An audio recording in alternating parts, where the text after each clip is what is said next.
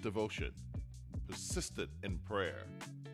According to data compiled by the Gun Violence Archive and reported by the Washington Post, there have been more than 600 mass shootings so far in 2022.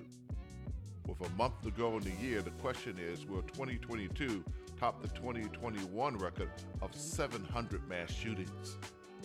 A mass shooting is defined when four or more people, not including the shooter, are injured or killed. The data shows that we have averaged more than one per day so far this year.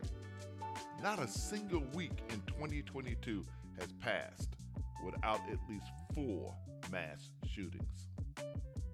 This is at least the fifth time that I've written or blogged or podcast about mass shootings in the last four years. I had decided not to speak out this time, thinking, what difference will it make? The NRA will still lobby, the Congress will not act, and the shooters will keep on shooting. But then God reminded me of the parable of the persistent widower. The widower in this parable functions as a model for discipleship with respect to persistent prayer.